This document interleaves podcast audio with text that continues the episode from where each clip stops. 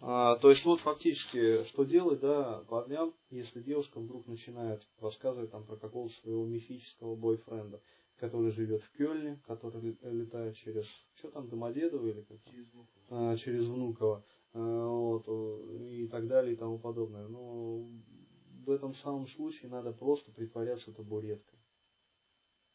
Вообще. То есть просто-напросто вплоть до того, что когда девушка каждый раз, вот у меня были такие подруги, каждый раз, когда они заговаривали про каких-то своих мифических бойфрендов, я начинал нервно смотреть на часы в сотовом, как бы. Вот, ой, извини, мне надо в туалет. То есть, блин, по часам в сортир бегал вот специально. Две-три итерации, и все, девушка понимает. То есть, некоторые особо непонятливые особы спрашивают, тебе что, неприятно про то, как я рассказываю? Я говорю, да нет, нет, рассказывай нормально все.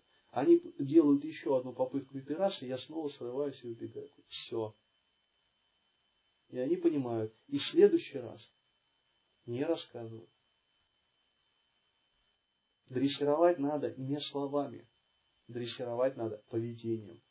Подкреплять необходимое поведение и не подкреплять плохое поведение. Вот и все.